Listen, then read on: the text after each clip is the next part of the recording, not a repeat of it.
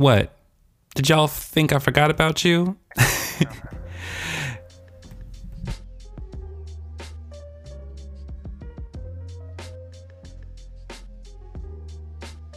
it has been a while since I have been on the podcast land because life has been a little nuts. I published my own book. I have been working hard on getting the audiobook finished and it just got done, thank God. Let me tell you what, DIYing a book publishing and an, and an audiobook all by yourself was a lot bigger, you know, while going to graduate school at the same time. Didn't know it was going to be as much work as it was, but uh, it's done and I'm very proud of it. And, you know, uh, it came right at the at the point when it came right at the point when this whole COVID 19 outbreak began.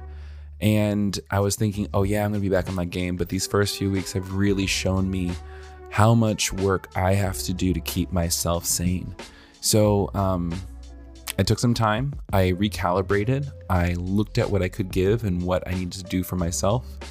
And now I think I'm at a place where it's like, all right, it's time to begin again. So uh, we're back. The podcast is back, and uh, I'm really, really excited um, for this first conversation. I have been talking with a bunch of my friends over the past few weeks um, prior to the outbreak.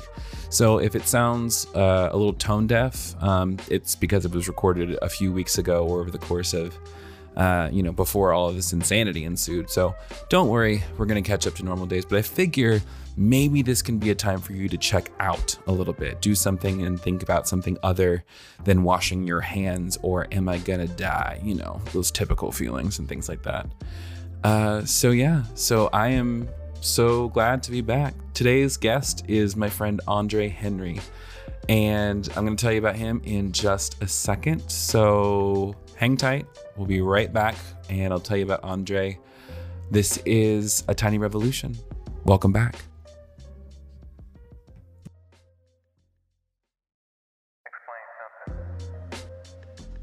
Hey, hi, hello, and welcome back. Like I said, this week's conversation is with my friend Andre Henry. So let me tell you a little about him. After watching a black man bleed to death on Facebook Live in 2016, Andre decided to lug a 100 pound granite boulder around Los Angeles for six months to demonstrate the burden that systemic racism lays on the black psyche. This path has led him to walk in the footsteps of great freedom fighters like Gandhi, Mandela, Martin Luther King, learning about nonviolent social movements at the Harvard Kennedy Schools, consulting with founders of international movements and national revolutions, as well as hearing and receiving the countless stories of ordinary people fighting against impossible odds and winning. If you see in those sweaters or t-shirts all around us on, you know, the Instagrams and whatnot that says it doesn't have to be this way, that's also one of Andre's designs. Ugh, and it doesn't have to be this way, y'all. Um, in addition to that, he's also an incredible musician and finds himself living in Los Angeles these days, doing the same things he's always loved, which is, like I said, making music, studying revolution, and stirring up what civil rights icon John Lewis would call good trouble. He speaks mostly about racial justice and social change, sharing the insights he's gleaned from the journey, and continues to produce music for himself and others. And let me tell you what, he is such a brilliant writer and I can't wait for you to, you know, listen to his words, hear his music. If you haven't already been streaming that and know what you're doing, you need to get yourself to Spotify immediately. immediately. Yeah, you got to put the A cloud on there, the iCloud. Somebody who knows music um, stuff, you know, let me know. Anyways, I am thrilled that I got to have him here on the podcast. Um, he's been one of my good Judies for a while, ever since he picked up the phone in the middle of the night when I called him while I was, I think I was pretty stoned. Um, but, anyways, that's neither here nor there. So why don't you, beloved, grab yourself something to drink, um, you know, something to snuggle up with. Maybe you're cleaning the apartment right now. If you can, take a second to breathe in. Doesn't that feel nice? Okay, so let's go ahead and get into it. This is my conversation with my friend, Andre Henry. I'll just uh, just a quick note about the sound. I was trying to figure out a new recording software when we recorded this, so my voice sounds like shit, but Andre's sounds delicious and buttery, so sorry about that. But, anyways, enjoy it.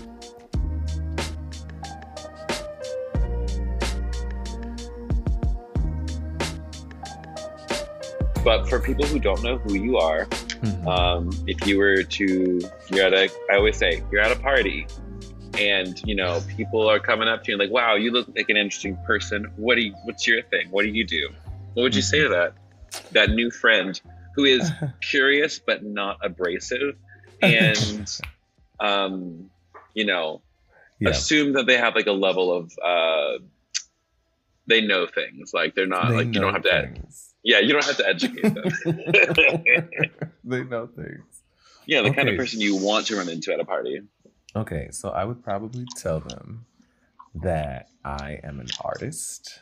Um, I like to make music, I like to write, and that most of my life is about trying to start an anti racist evolution, uh, revolution. mm. yes, that's, you know, very casual. I drop that on people, honestly.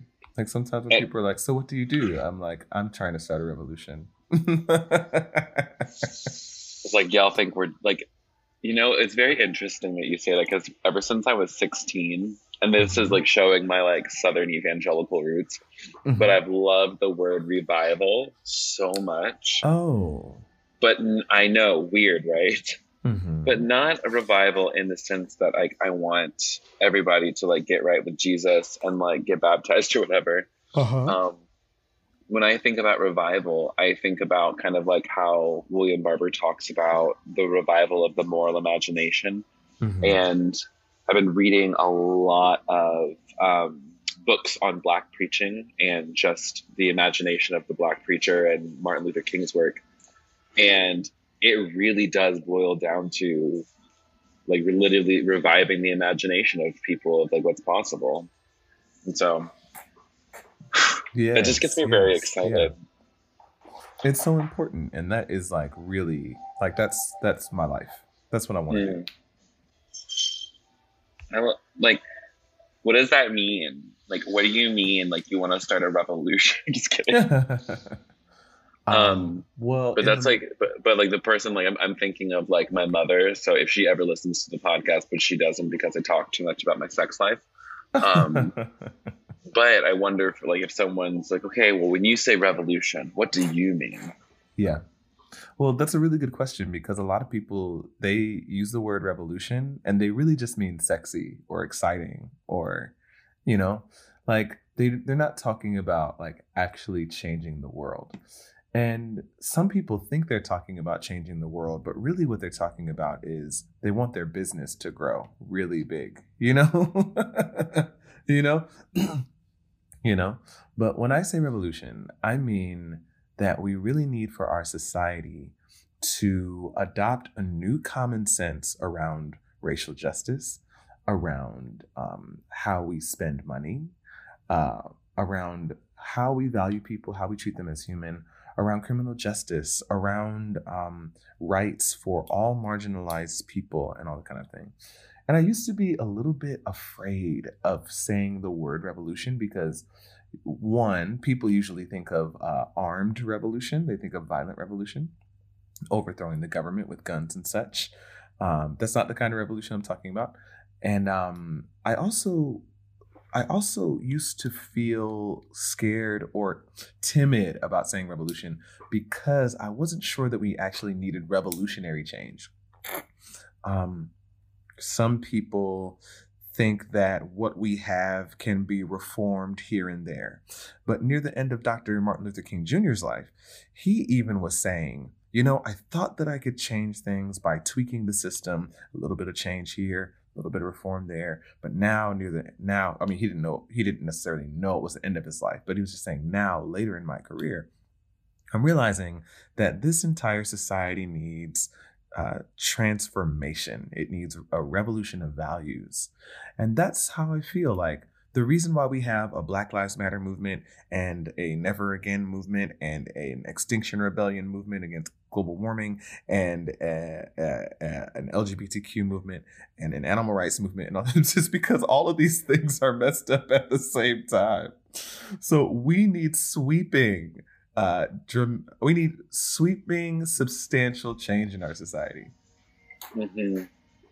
Yeah, and I think that's like, for me, like that's what I mean, like at least my faith work has done for me so far. And like yeah. it's very interesting. It's like I feel like I met Jesus and then I decided I was like, oh, Jesus he's he's not as concerned with the people inside the church walls as is about the people who a have been kicked out or hurt by or you know are continually oppressed by this structure that people created called the church yeah and yeah. and it, it's really interesting that like jesus becomes like for like jesus has become for me the ultimate rebellious leader like he's just like listen guys like we're trying to like it's not about what you put into your mouth, but what comes out of your mouth, which defiles you. It's not about, you know, these little things here and there. It's like, change your mind, change yeah. your mind. I've been thinking about Jesus uh, lately as a movement scholar, a movement intellectual. Ooh. Because what people like to say, or when I say people, I usually mean white Christians in this context. say that. I mean, let's be honest. Let's be so, honest, Brenda. So, so, a lot of white Christians will tell me, well, Jesus never tried to lead a revolution against Rome. no. In a sense, they're uh, right. You know, Jesus did yeah, not yes tell. No Jesus did not build a movement of millions of Jews and other marginalized people in the Roman Empire and tell them it's time to take up our swords and kill Caesar. Yeah, he did not do that. Uh, he also did not organize the kinds of nonviolent demonstrations that we see today either. Um, mm. We could go into why that is, um, partly because the concept of nonviolent struggle did not really exist in the way that it does today back then. But mm. the point that I'm making, the, the more salient point that I'd rather make about this is that people have all kinds of different roles when it comes to justice seeking and movement, right? Movement building. And the role of an intellectual is not necessarily to organize the masses and lead, you know, like lead a, a million Hebrew march, you know, to to Caesar's uh, palace, mm. right? The role right. of a movement intellectual is to provide the moral or ethical or theological or philosophical, whatever it is, to pres- to provide the information and frameworks by which others will use that information to build their movements for justice. Ooh. And so yeah, I, yeah, yeah. I've been thinking about Jesus in that way lately. I'm probably going to write a paper so I can submit it to like some PhD program or something. But about Hell Jesus, yeah. but about Jesus uh, providing the foundation for which people will take their actions of of resistance mm-hmm. against oppressive powers. Yeah. Um, fuck it up. That's so good. and and that's sometimes like I think where I've been getting into this idea. I mean, I'm getting I'm finishing up my master's in practical theology, and what I didn't realize um, during my time uh, in my MDiv, I was only in the MDiv program for a year before I switched. Mm-hmm. Um, but like, I didn't realize that within like um, Christian academia, mm-hmm. uh, that theology was divided along such very stark lines like oh practical theologian over here oh, other yeah. theologians and mm-hmm. ethicists like live over here yeah but, like yeah. practical theology is like this really kind of like weird black sheep of the of the family oh, because yeah. because practical theology um its whole point is to ask how do you know what you know yes and yes. and are you sure and then continually ask that question ask about practices ask about context ask about um, lived experience ask about how tradition play it's all about like i think like it's using our, our lives as a, this holy text. Um, but but what you're what, what i hear you saying too is just like there it takes all of us. Like, like both like the intellectual right. person who's like getting all of these kind of like getting into like the minds of the elite or the academic or like the affluent mm. and being able to I was like oh I understand how you're thinking. And now I can deconstruct it for everybody else. Like hey this is what they think about you but they don't know that they think that about you. So this is how you know what I'm saying? Yeah I mean I think that with practical theology you're always asking the question like well, what do we do with this right? Mm-hmm. when you're and not all not all branches of theology are necessarily concerned with what do you do with this mm. information yeah right? it's just some of it is and I, I, don't mean like there's anything wrong with thinking but some of it is just like okay let me just back up for a second when i started sure. like really fighting for racial justice mm-hmm. i was finishing up my theology degree at fuller seminary nice and i found that a lot of the questions that I was once concerned with about God mm-hmm. just did not matter to me anymore. 100%. You know, because now the question was the, the question of my life became what can we do so that Black people can be truly free? mm-hmm.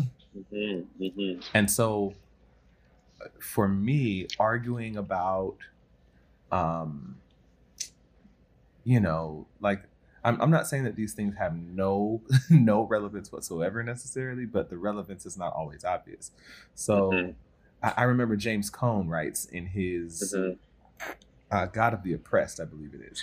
He writes that um the question about homoousios, like whether yes. whether the spirit proceeds from the Father and the Son, or whether the spirit proceeds from the Father is not a question that black people are sitting around arguing about.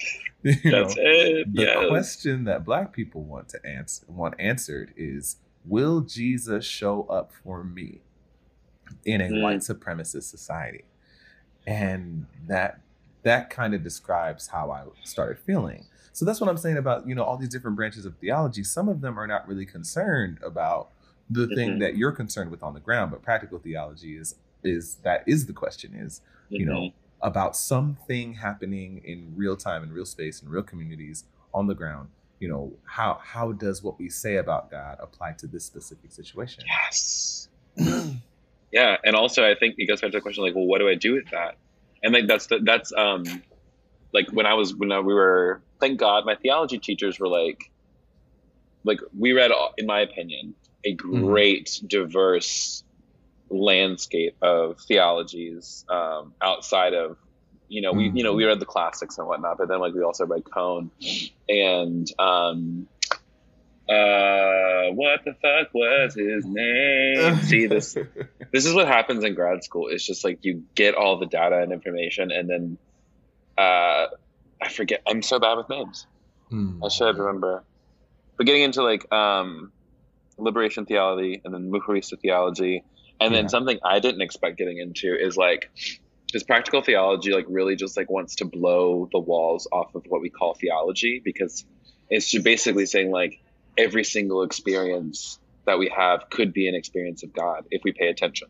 Hmm. Mm-hmm. Um, and I think this happens for me um, within like movement work and trying to figure out like how do we again, like the most pressing thing on on everyone's mind is like, oh my god, we have an election. We have to figure out how to elect a person to beat Donald Trump. Mm-hmm, um, mm-hmm. And then at the same time, also not let fear be the reason that we vote, and then at the same time be practical. um, but it, I think it, it goes back to like this is one of the reasons I'm such a huge fan of Elizabeth Warren and Bernie Sanders, frankly. Mm-hmm, mm-hmm. um, is that thing of just like, don't tell me what cannot be done. Yeah. It's like, you know, it's like, don't tell me that a woman can't get elected because it's like, yeah.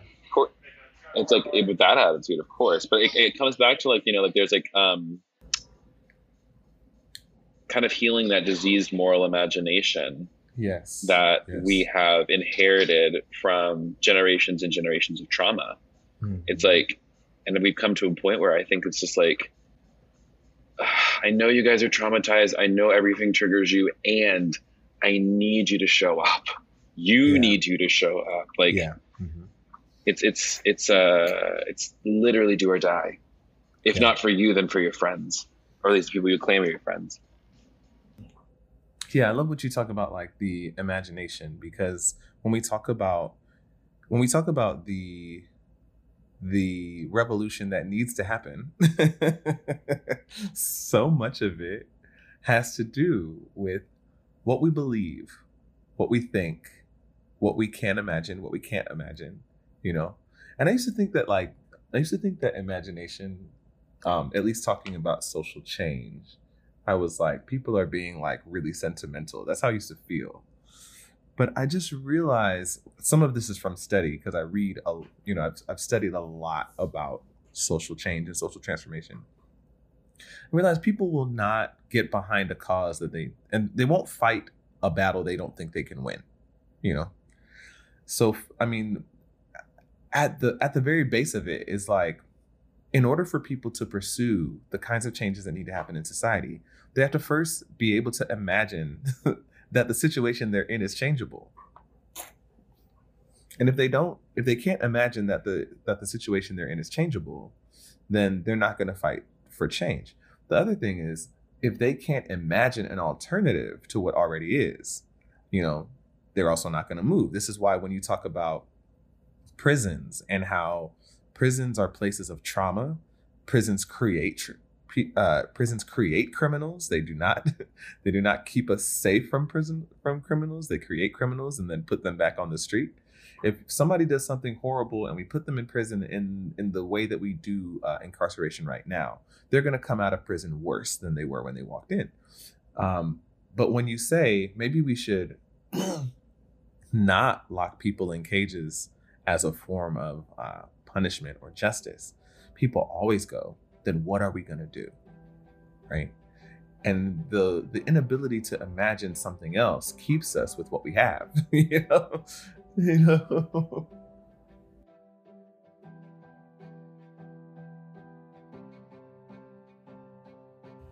Trying to confront white supremacy with white people is incredibly difficult because white people don't seem to believe that on the other side of confronting this thing that there is a possibility for a good future for them you know right because they um, still think it's a zero sum game that if someone else has i will be without they think that racial justice will result in their ruin you know that's, that's, I know I know that I shouldn't laugh at that because it's like literally what they think.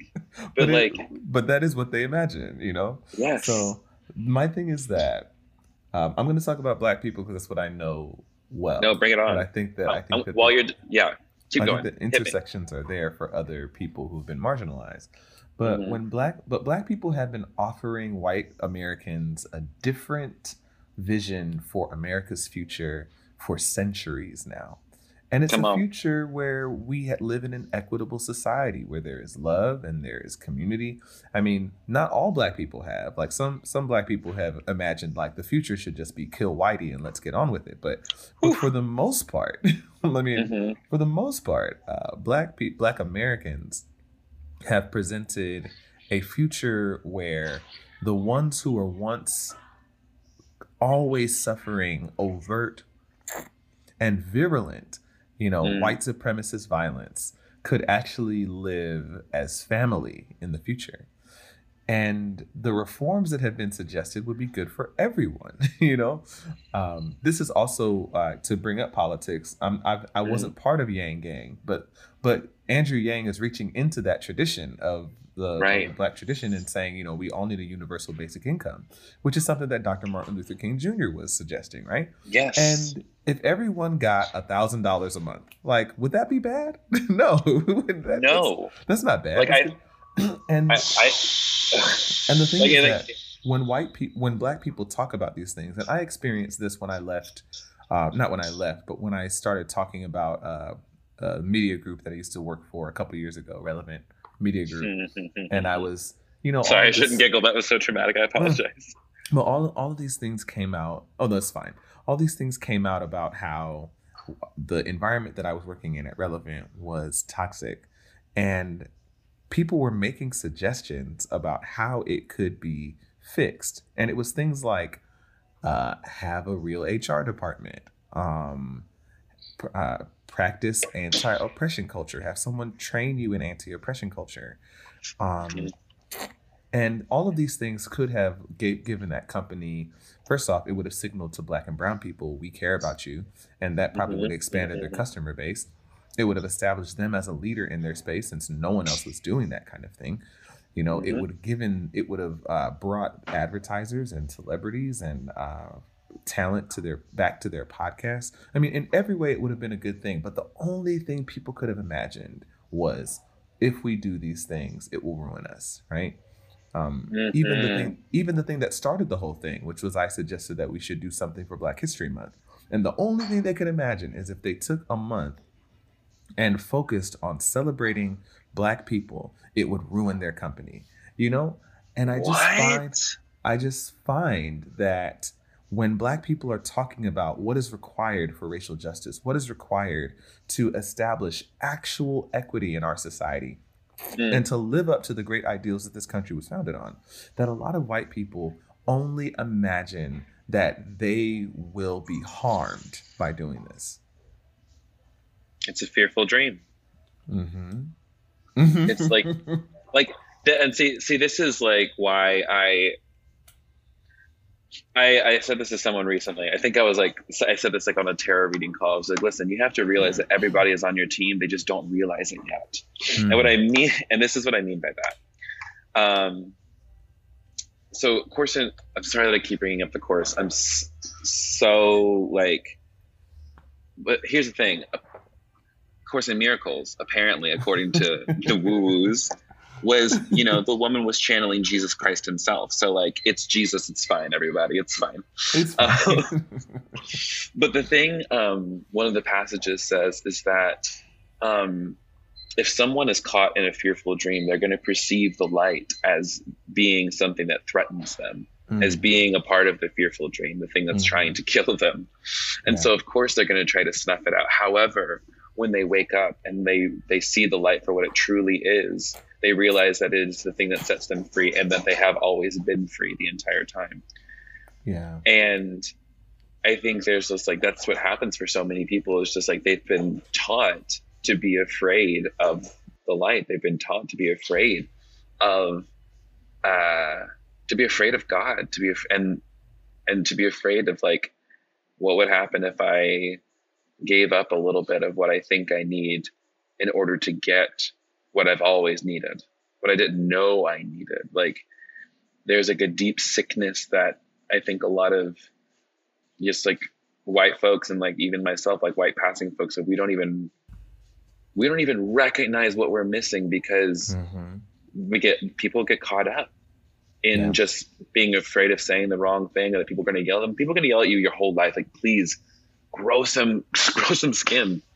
Like nobody wants like and that, that and so to go back to the original thing of saying that everybody's on your team, they just don't know it yet, is that when people really, uh, I feel like when people finally like synthesize all of this stuff into their life and they're actually able to like begin practices of anti-racism and trying to build, trying to start a revolution, you know, mm-hmm, along with mm-hmm. along with you and Dr. King and um, I, I think that's just like in your heart of heart of hearts, the core of who you are. And this is something I personally believe is like, I think everybody just, we all want the same thing. We want connection. We want to be, we want to get back to God. And the way we get back to God, what you don't realize is in the other person. It's, we don't realize the way to get back to God is through Jesus says, like when you visited me in prison, it was me. You visited, uh-huh. you fed me, you know you clothed me you like when i got shot you sought you, you sought justice for me right you know right. when i was you know lynched in prison you know you sought justice for me you didn't stop saying my name in the streets like when i uh, was in a cage at the border you went down and protested every mm-hmm. single day mm-hmm. it's like of mm-hmm. course you were doing it and that to me is like that to me is compelling well i think that there's something to be said. Like, okay, so Dr. King said, I have a dream that mm. one day little black boys and little white girls will join hands down in Alabama as sisters and brothers, right? Mm-hmm. And they shot him in the head for it, right? So, yep. so I'm looking at this and saying, what Dr. King presented to this country was actually something beautiful. Now that now he said a lot more than that, right? Like so Of course. So I mean I mean like that like it was one of those things where just like he, he, Lord knows like he didn't get shot because uh he wanted like the income inequality to be stopped. Uh he, like it's right, so interesting. Right. So this is like the king that we remember versus like the, the historical king. It's like yeah. the historical Jesus versus actual right. Jesus. So he so he says Sorry, a lot of going. things and he's presenting he's presenting though I, I mentioned that quote in particular because Dr. King really did believe that there could be beloved community on the other side of white supremacy mm-hmm. if we would do yes. something about it. Now we have to ask the question if someone presents a vision like that to you that says presents a vision like that to you that says um even I mean, and he was talking to people who were like actively like lynching black people, you know. So he's literally saying to these people, I believe that you can be more than murderers, and I believe that you can be like I believe that we can be family. And they kill him. It must then we're not even then at some point we have to be talking about desire, right? Yes. We have to be talking about what do people actually want? Because mm. it's not like it's not like Dr. King stood up and said, "Listen, like we will not be docile forever. One, this is this. It's inevitable that one day, if you keep treating us like this, then we're gonna mm-hmm. fight back. That's not what he said. He said, "Hey, we could have something better. We could have love and unity, and we could have freedom mm-hmm. and equity." And and again, he was lynched for it. So there must be something that it must be a matter of desire that white America has not really wanted racial justice, right? So when right. we talk about talk about you know reconnecting with God and connecting with one another, it's like at a certain point, you know, we have to talk about uh, idolatry, you know, yes, um, because maybe people would want to be connected to God.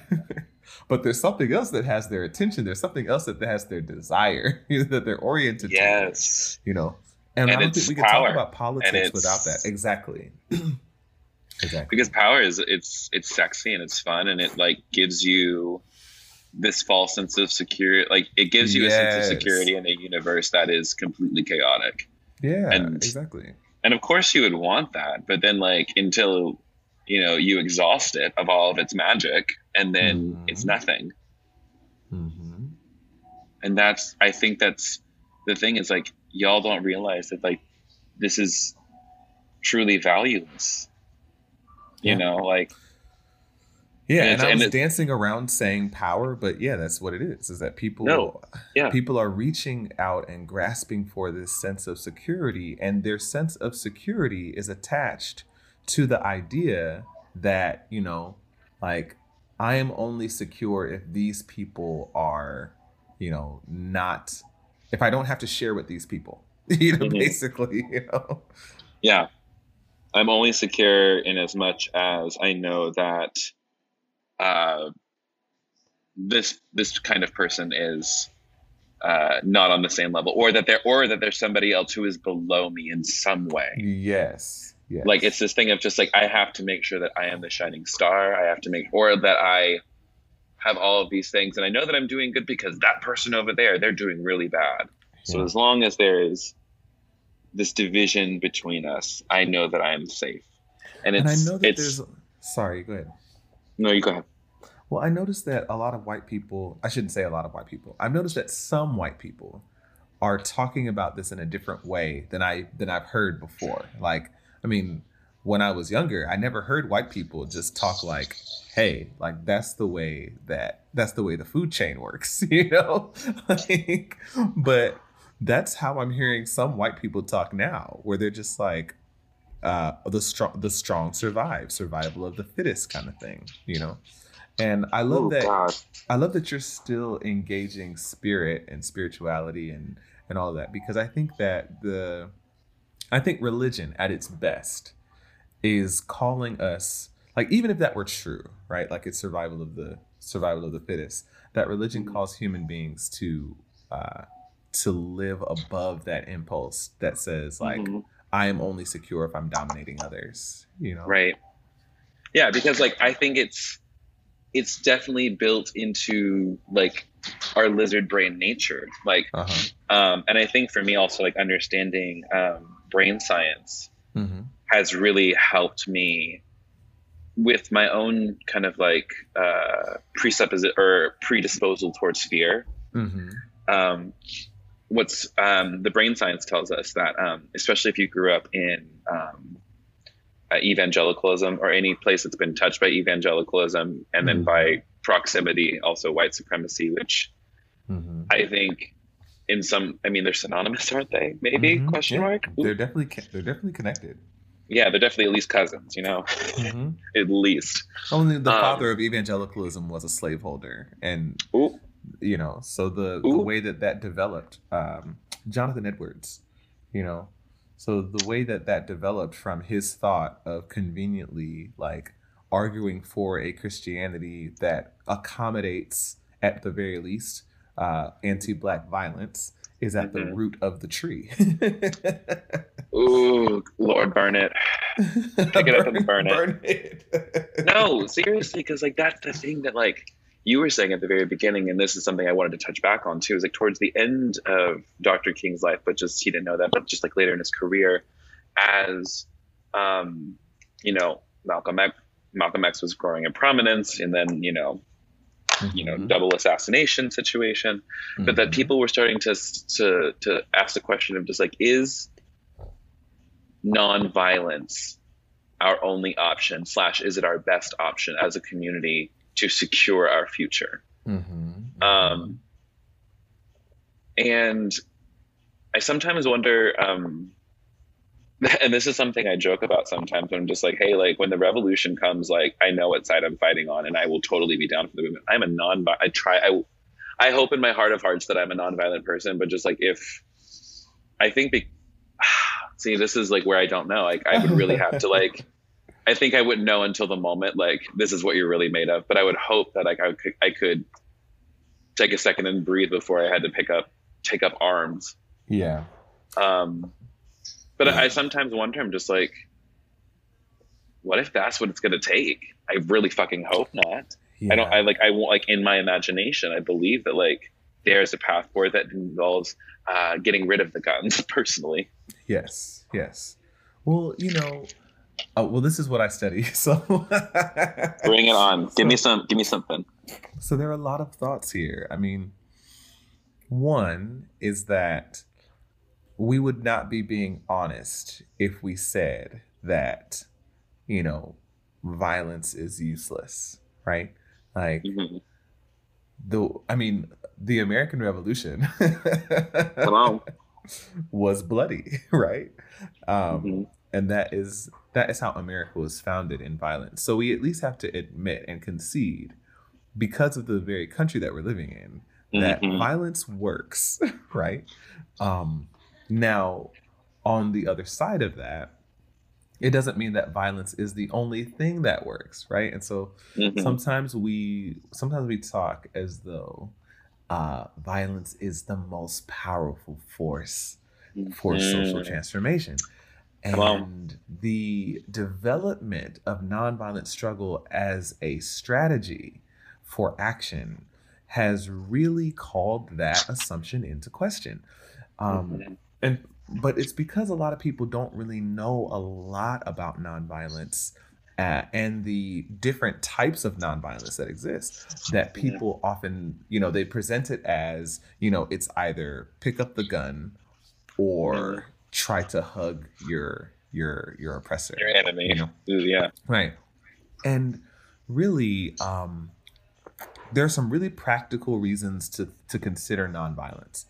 One is that uh, there was a massive study by Erica Chenoweth and Maria J. Stephan that reviewed 323 conflict situations over the last century, looking at armed struggles versus nonviolent struggles. If you pick up the gun, you have about a 25% chance of winning. If you don't pick up the gun, you have about a 50% chance of winning. Um, that's a great that's a great increase right there. Yeah, based on the study. Now, you're still not like crossing the 50 50% mark but it is but it is significantly uh, more likely that a nonviolent struggle can win the other thing um, is that those revolutions that are fought with arms uh, mm-hmm. those states that are created in their wake are usually less stable mm. and they usually descend into civil war, which in within ten years, uh, which is which is just not the case with non-violent struggles. Usually, usually not the case, and there are reasons for that. Now, um, at the same time that I say that, we really need to get rid of this binary conversation where people are saying, well, um, violence never works because as we've already talked about it does um, and where we say well nonviolence is superior on principle and therefore is the only way it should be used nonviolence is not just a principle or moral principle it's an actual strategy it's a science of mm-hmm. warfare mm-hmm. that does not involve using weapons on the side of the insurgents, on the part of the insurgents. Mm. That's what nonviolence is. And if you don't learn the strategies, you know, and learn the principles of how that particular mode of warfare works, then you're most likely leading people out into danger. So what Gandhi said about someone like you, Kevin, who said, "I don't know if I'm a, I, I think I'm a nonviolent person. I'm not sure." Gandhi said, "I can take a violent person and make them nonviolent." So, like, it's not just a disposition that we have, it's a skill that we develop. It's mm. something that we're trained in doing. And if we learn those skills, then we can do that. What Gandhi mm. said he could not work with is a coward. That's the only thing that he said that he couldn't couldn't work with. So that's it. On top of that, we need to think of the fact that there is a what Aric McBay, he's another activist who wrote a, a, book called Full Spectrum Resistance. And what he's arguing for in the book is basically that um, there is an entire spectrum of resistance work or or or work that can be done. And some of that work involves people who are doing the nonviolent movement stuff.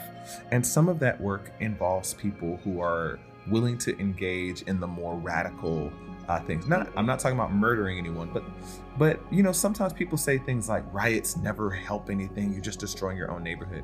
Actually, there's been a study that shows that riots actually do put pressure on people in power to meet the demands of the citizenry.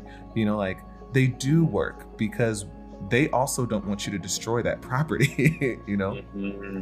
we we talk about apartheid and somehow nelson mandela has become this uh, icon of nonviolent struggle but the man gave up nonviolent struggle, and that's why he was imprisoned for for, for decades, right?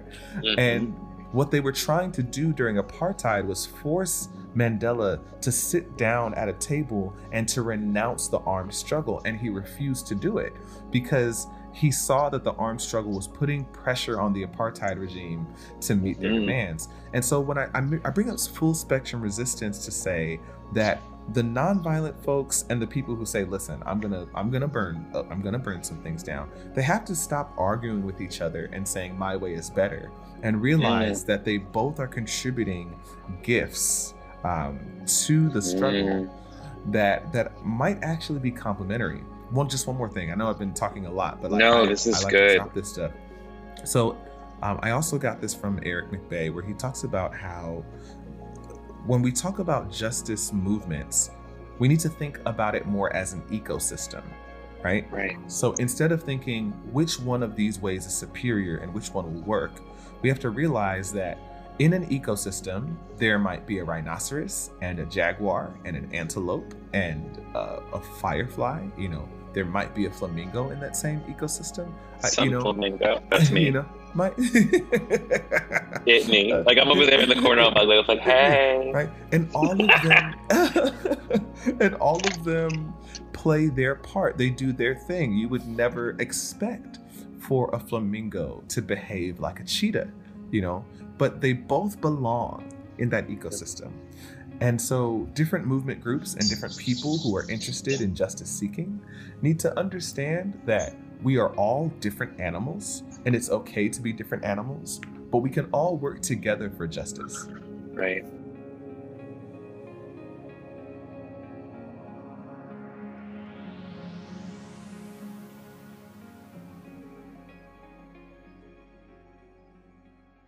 See, as as a person who's fighting for racial justice, the thing that I see is that everyone wants to just figure out how can I not really have to deal with the color line, right? Yes. Like everyone's trying to figure out like some kind of shortcut that allows them to, to become the good person TM. Yes, they want to be non-racist, by not thinking about racism. Like that's mm-hmm. it's like the goal.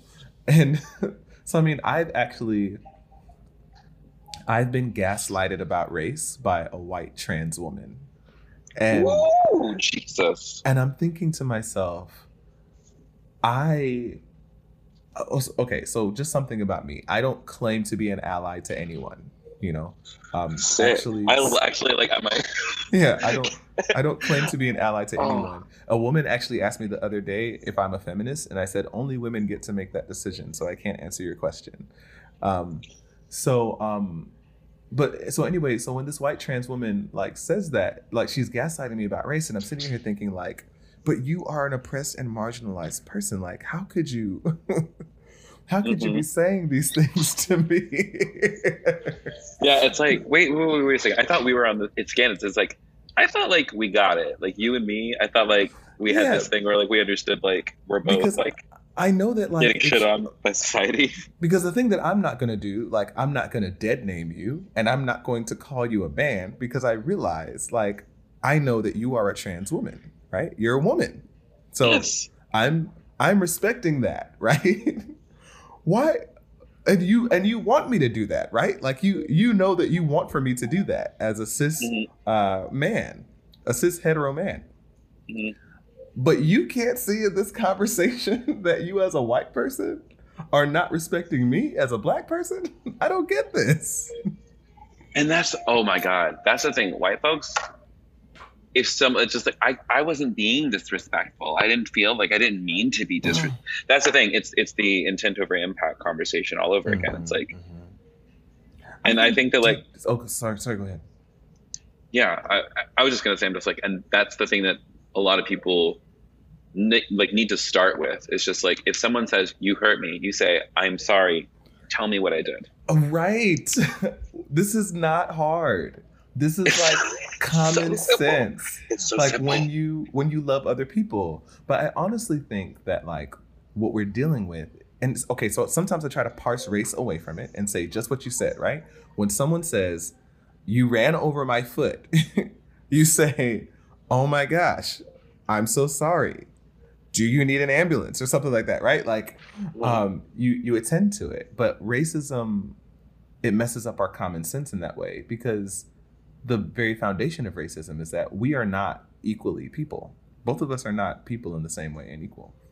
Mm-hmm. And I think like I don't think that white people really believe that black people have boundaries that they are bound to respect. I don't. I really. I'm sorry. I don't mean to laugh at. No, that, I mean it's. I laugh like, at it because so it is ridiculous. Real. Like it it's it's both terrible and ridiculous but i really don't i really think that like i think it was the dred scott decision it was definitely plessy mm. versus ferguson where the supreme court ruled the black man they said man the black man has no rights to which a white person must respect i just think that honestly that that's kind of like white people in america kind many of them operate as though that's like a personal mantra of theirs, you know? And it's mm. everything from as silly as like touching our hair and all that kind of thing, like to like, you know, up the ladder, right? Yeah. It's like it's just it's it's not hard. no, it's not. It's that's not. the thing, like, and that's the thing. What's what's so interesting too is like to like bring it full circle is that like the conversations we're having around like revolution about imagining a different kind of world, imagining a, a world beyond white supremacy, where yeah. there is actually a beloved community, yeah. is it's really not that hard. No. Like, um, and something, you know, the course would say again, it's just that like the miracle minded way is not difficult, it is different. Mm-hmm.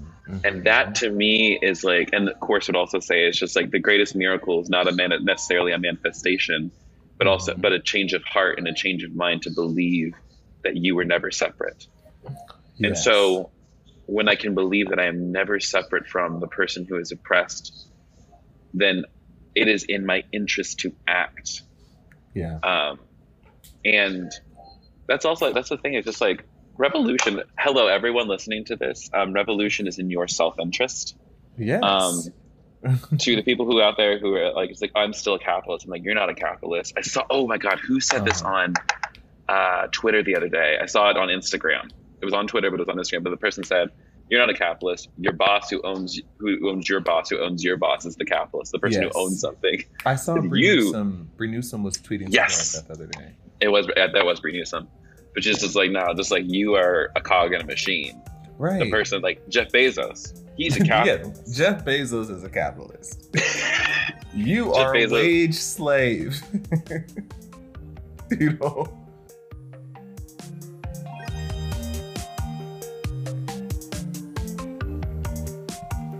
That was my conversation with my friend Andre Henry. You can follow all of Andre's work across social media at the Andre Henry, and you can check out his website at andrehenry.co. Andre, thank you so much for hanging out with me. You are such a gift and such a wonderful person. I love every time we get to talk. Whether it's just, you know, being stupid or it's about music or anything else, you're just a joy. So Again, go follow him across the social media. And by the way, if you want to leave him a tip to say thank you for being on the show, you can do that through his PayPal. Link is in the show notes. A Tiny Revolution is supported by 120 amazing humans on Patreon. And if you don't know what that is, let me tell you. It is the easiest way to support the creatives in your life who are making the content that matter.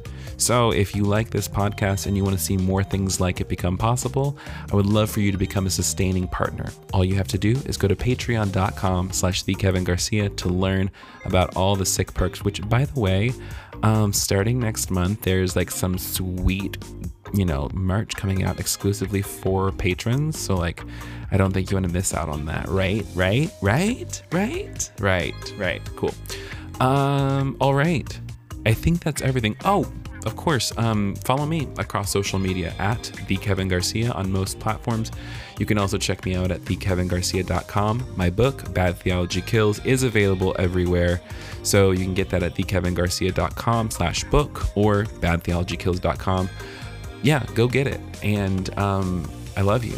Thank you so much for all the people who have already purchased it and shared it across the internet. That is just so wild to me that people are doing that, which I guess, I mean, it is a book people read. But, anyways, uh, I love you. I love all of you so much. Keep your head up. Um, reach out if you need it. Make sure you're drinking plenty of water, getting plenty of rest when you need it. Okay. So, till next week, uh, take your meds, call your person, drink some water, move your body, eat something delicious. Make sure you are in contact with your mental health professional. Um, you know, maybe try to spend some time in the sun, get some vitamin D. Um, if you uh, if you have a meditation practice, make sure you're getting into that. If you don't one, maybe you should start one. If you don't know how, Google it. Get on the Facebook. I mean, by the Facebook, I mean the YouTube. I've got a got a meditation on my YouTube channel. I don't know why I'm talking like this because I probably should wrap up. Anyways, I love you. Thank you so much for tuning in to another episode of A Tiny Revolution. I'm so glad to be back. And I'll see you next week. Goodbye, beloved.